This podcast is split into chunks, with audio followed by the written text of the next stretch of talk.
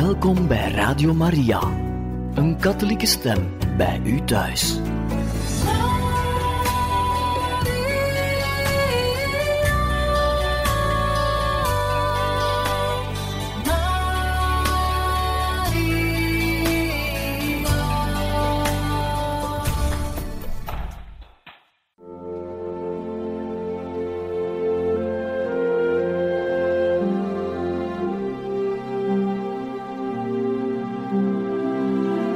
Beste luisteraars van Radio Maria, welkom bij het programma Catechismus. Een overweging bij de geloofschat van de kerk.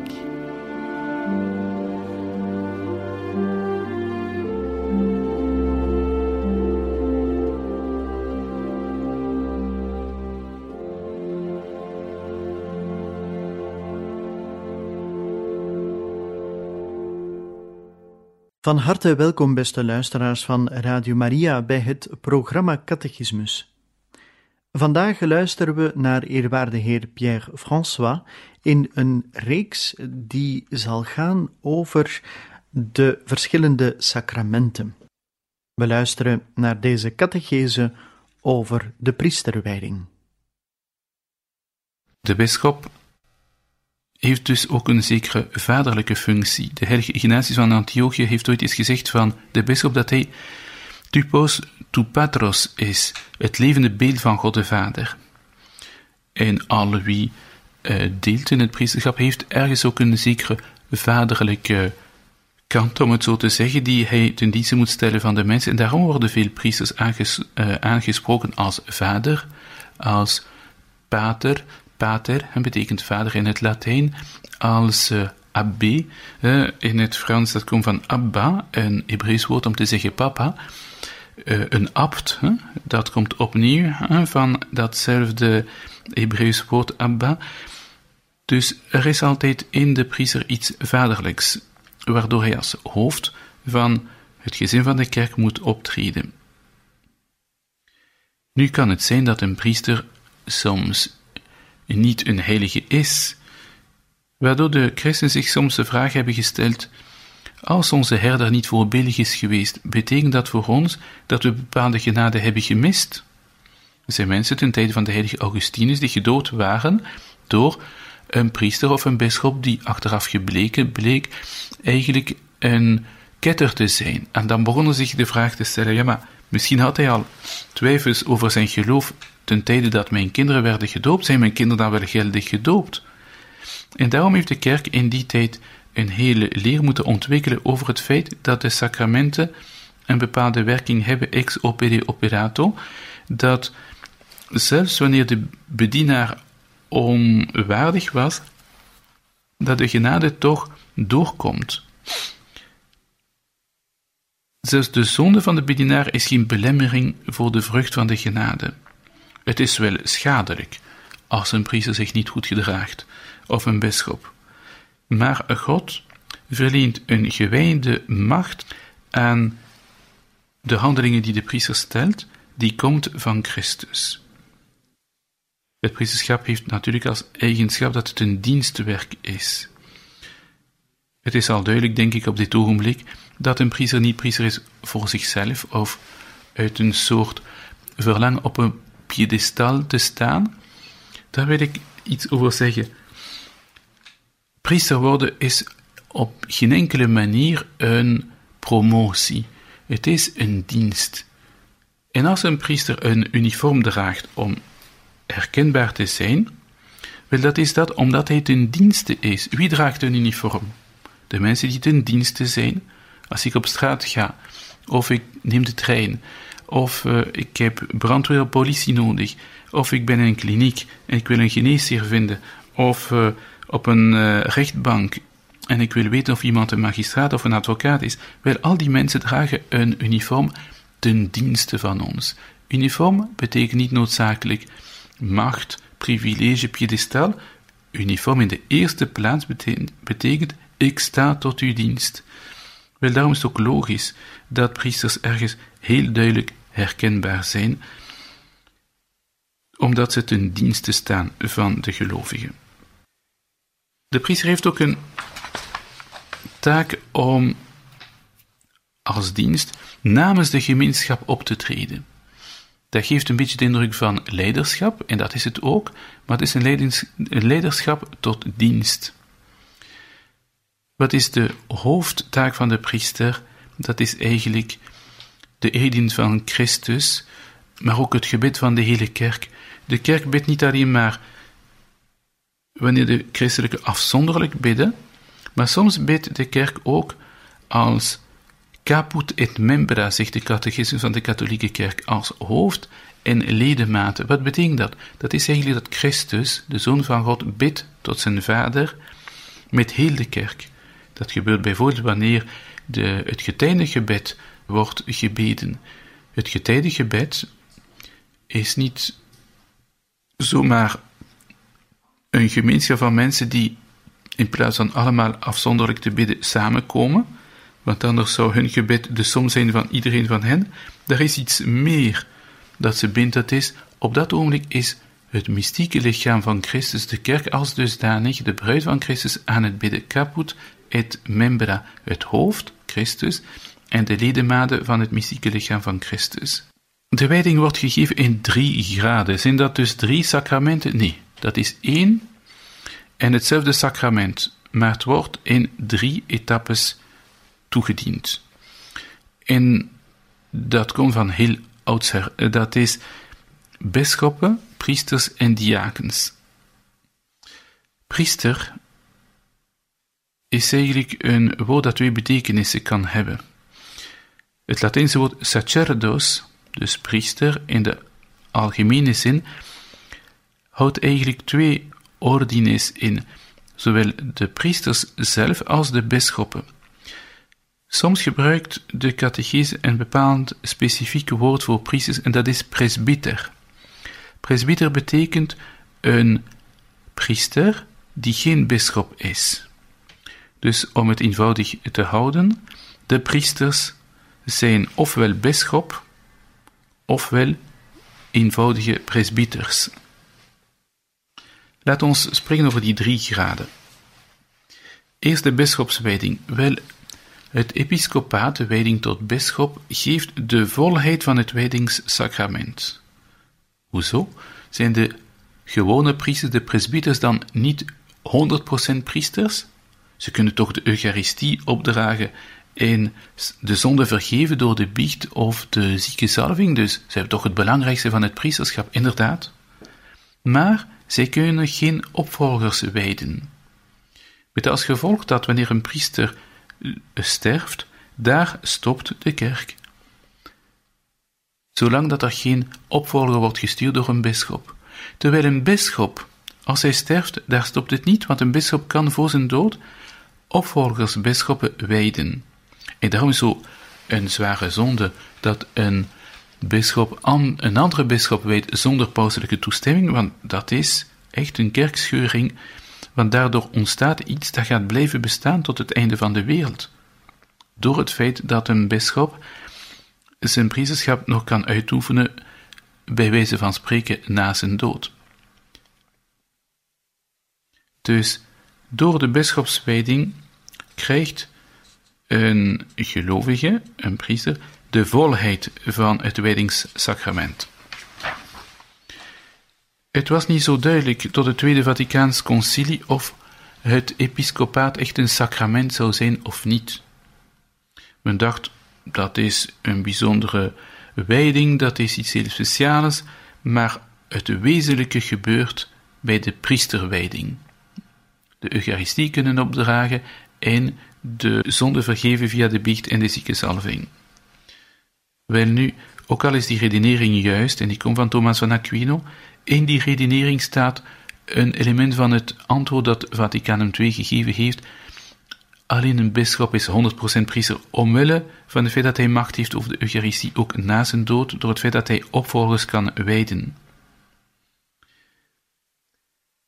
Iets anders waar aan de kerk veel belang geeft voor wat de bisschoppen betreft, is het collegiale aard van de orde der bisschoppen. Een bisschop is niet bisschop alleen. Het is waar dat hij aangesteld wordt op een bijzondere kerk, de particuliere of plaatselijke kerk. Maar tegelijkertijd draagt hij ook de zorg voor alle kerken. Dus een bisschop moet solidair zijn met alle bisschoppen van de wereld. En die gemeenschap wordt soms uh, uitgedrukt door te zeggen hij moet in gemeenschap zijn met Petrus. Maar dat laten we voor een, een ander onderdeel van de catechese. Het is namelijk zo dat dus de bisschoppen samen kerk vormen. Een bisschop die begint op zijn eentje dingen te doen die niet overkomen met wat de rest van het college van de bisschoppen zegt, wel die bisschop is niet meer in gemeenschap met de kerk. De priesters nu. Wel, in het begin was er maar één bisschop per stad. De steden waren de voorlopers van onze huidige bisdommen. En voor elke stad was er een bisschop, en meer hoefde dat niet te zijn, maar als die bisschop niet rondkwam met al zijn priesterlijke taken, dan kon hij priesters wijden, die een deel van zijn taken overnamen, hoofdzakelijk de Eucharistie en het biecht horen. In die zin is het duidelijk dat de bisschoppen, sorry, dat de priesters de medewerkers zijn van de bisschoppen. Men is ook niet priester op zichzelf, men is priester in een bisdom. Men is priester voor een prelaat, voor een bepaald deel van het volk van God dat ons is toevertrouwd.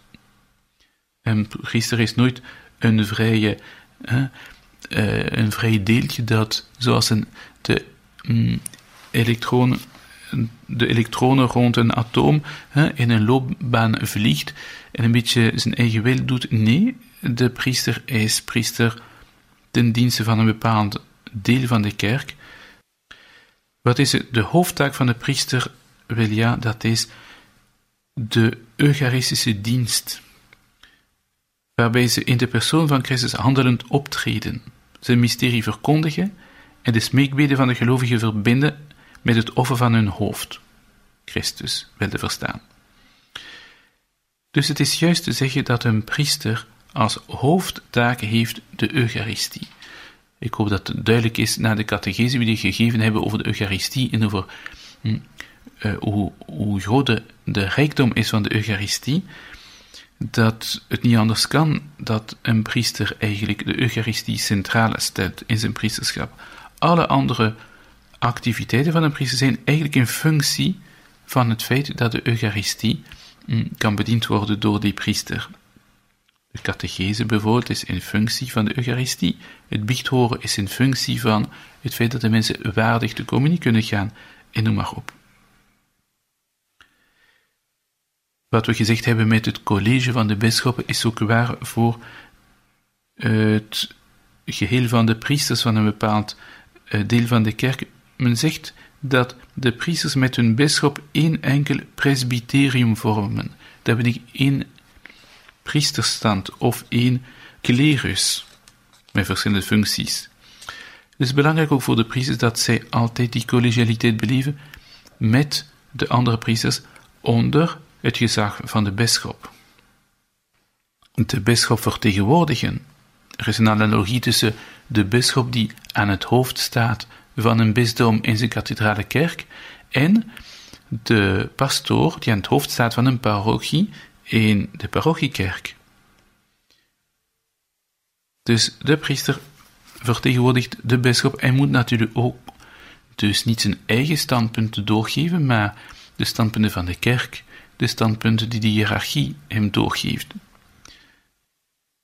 Trouwens, die eenheid van de priesters wordt tot uiting gebracht tijdens de wijding door het feit dat wanneer de bisschop de handen heeft opgelegd aan een toekomstige priester, een kandidaat om hem te wijden, achteraf komen alle priesters die aanwezig zijn nog eens de handen opleggen, maar dus niet meer als wijdingshandeling, maar als epiclese. Dat is een gebed waar men de Heilige Geest vraagt over de mensen. Maar het feit dat, ze, dat alle aanwezige priesters ook de handen wijden, is een uitdrukking eigenlijk van het feit dat het presbyterium, de klerus, van een bepaalde plaatselijke kerk eigenlijk een eenheid vormt.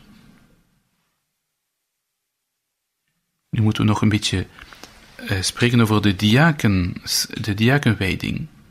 Wel, het woord diaken betekent dienaar. En daarmee is alles gezegd. De diakens zijn gewijd voor dienstbetoon. In de liturgie, de Eucharistie, maar ook in de verschillende taken van de kerk. De eerste diakens werden gewijd door de apostelen, en dat wordt verteld in de handelingen van de apostelen, en het was duidelijk te zien aan de woorden van Petrus dat de apostelen zich niet meer konden permitteren om zich met allerlei taken bezig te houden. Ze moesten zich uh, richten op hoofdzakelijke activiteiten van hun apostelambt. En daardoor lieten ze zich helpen door een aantal uh, mannen die een bepaalde wijding hebben gekregen, met een merkteken en alles, maar die niet de macht hebben om de Eucharistie op te dragen en de zonde te vergeven door de biecht. Maar toch kunnen ze heel veel nuttig werk verrichten. Natuurlijk als ze hun plaats goed kennen. Ze zijn geen concurrenten van de priesters. Ze zijn mensen die in harmonie werken met de priesters. En iedereen, als hij zijn taak vervult, komt tot een mooie organische eenheid en een manier van werken in de kerk die uh, tot het heil van veel mensen kan leiden. In de Latijnse kerk, vanaf een bepaald ogenblik, waren er geen diakens die diakens bleven. Het diaconaat was alleen maar een stap naar het priesterschap toe. Maar het Tweede Vaticaanse Concilie heeft die dat gebruik hersteld van wat men noemt het permanente diaconaat. Dat betekent aan bepaalde mannen, meestal gehuwde mannen, de mogelijkheid geven om voor altijd diaken te blijven, zonder uh, uitzicht, uitzicht op het priesterschap. De ervaring toont aan dat wanneer die mensen hun plaats goed kennen in de kerk, dat ze een medewerking kunnen bieden aan de bisschoppen en de priesters die van heel grote waarde is.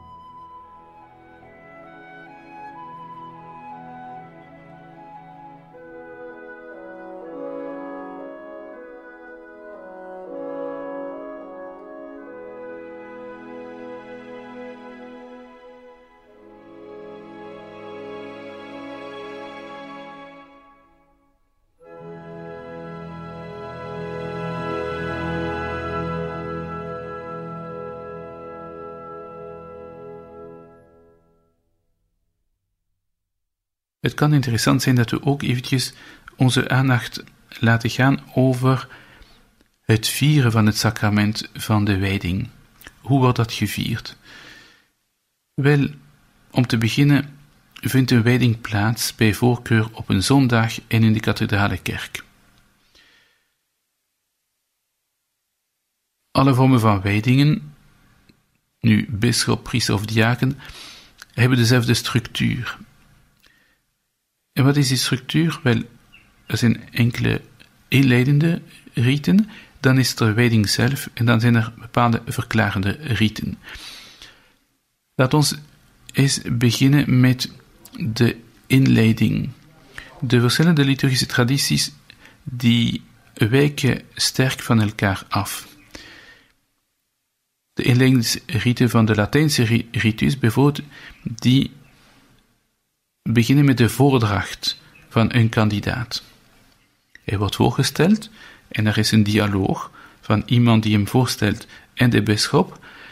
En die dialoog eindigt met de uitverkiezing van de wijdeling.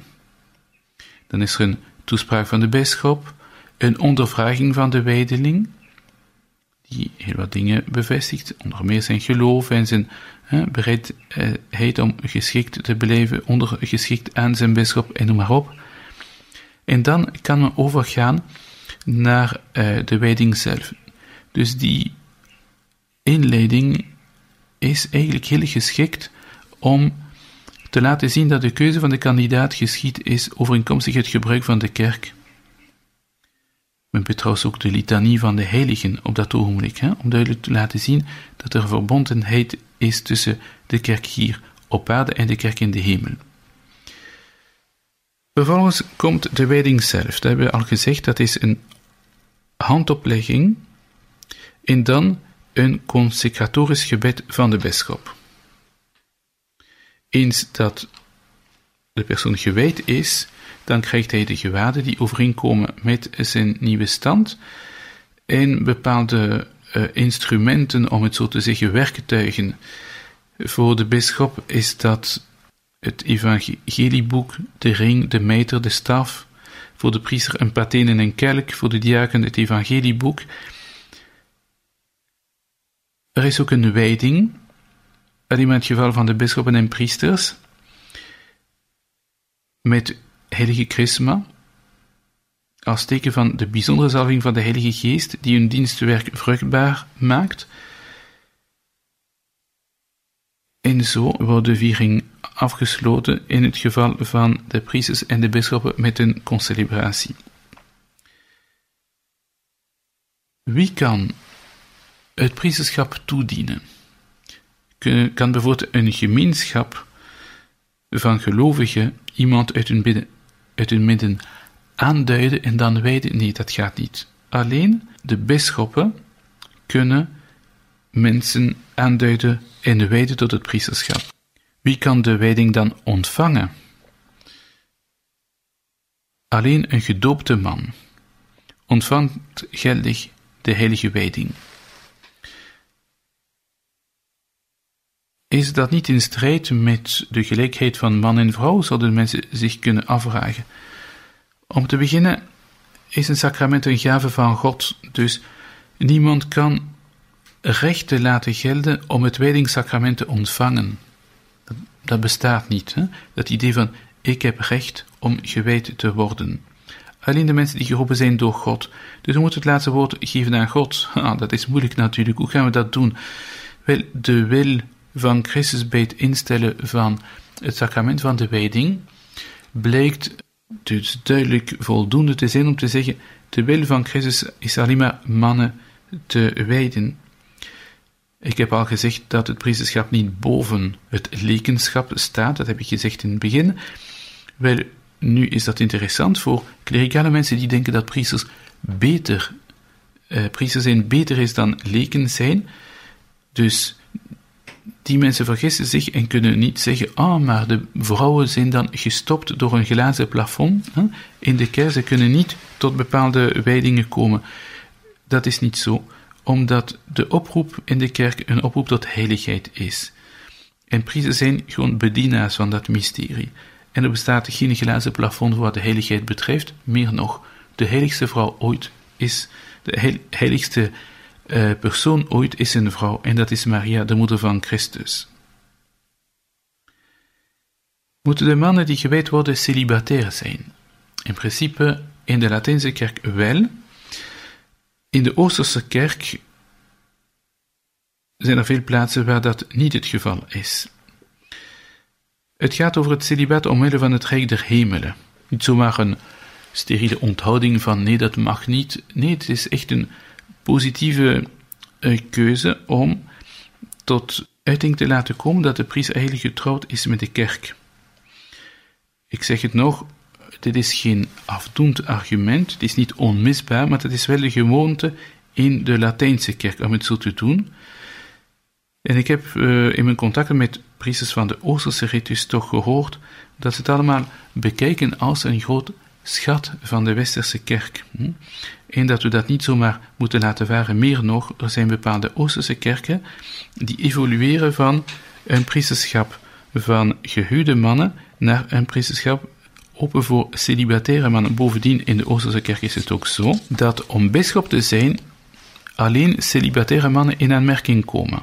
Dus zelfs in de Oosterse kerk is het priestercelibaat in ere gehouden.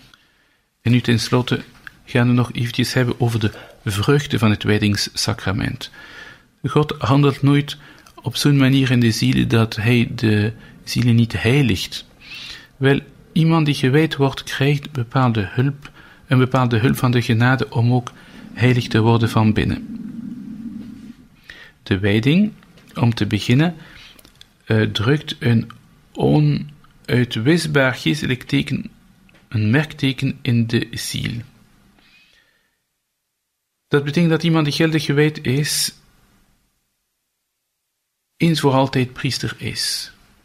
Er zijn soms motieven, zwaarwegende redenen, om iemand te ontslagen van de verplichtingen en functie die hij bij de wijding op zich genomen heeft, of zelfs het verbod geven om die uit te oefenen. Maar die persoon blijft voor de ogen van God priester voor eeuwig. En trouwens heeft nog jurisdictie. Bij een geval in stervensgevaar mag iemand die uit het ambt is gezet nog altijd in stervensgevaar de zonde vergeven door de absolutie. Maar eens dat iemand buiten de priesterstand is gezet, heeft hij verbod om nog verder dus handelingen te stellen in verband met dat priesterschap. Hier heb ik de tekst van Augustinus die zegt dat de hoogmoedige bedienaar of trotse bedienaar aan de kant van de duivel staat, zegt Augustinus. Toch wordt de gave van Christus niet door hem vertroebeld. Deze stroomt helder door hem heen. Deze gaat zuiver door hem heen en komt terecht op de vruchtbare aarde. Een beetje zoals het water, hm, dat door iets vuil gaat zonder zelf vuil te worden. Of nog een uh, beeld dat helpt om het te begrijpen. Het licht door bezoedelde glasramen. Het licht zelf wordt niet bevuild. Misschien komt er een hele klein beetje minder, maar dus de genade wordt niet uitgeschakeld door, uh, door de zondigheid van de bedienaar. Alles natuurlijk in overeenstemming met de waardigheid van de sacramenten dat de bedienaars hun uiterste best doen om ook een heilig leven te leiden.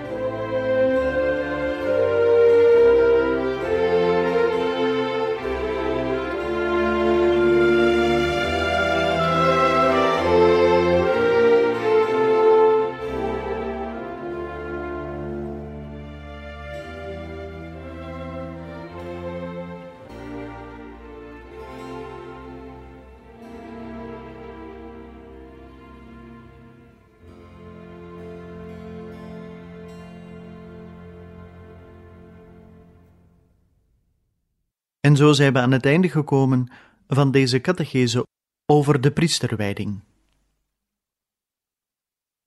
Een volgende keer staan wij opnieuw bij een catechetisch thema stil. We hopen dan ook dat u er ook opnieuw wens bij te zijn. Van harte dank en nog een zeer fijne dag gewenst.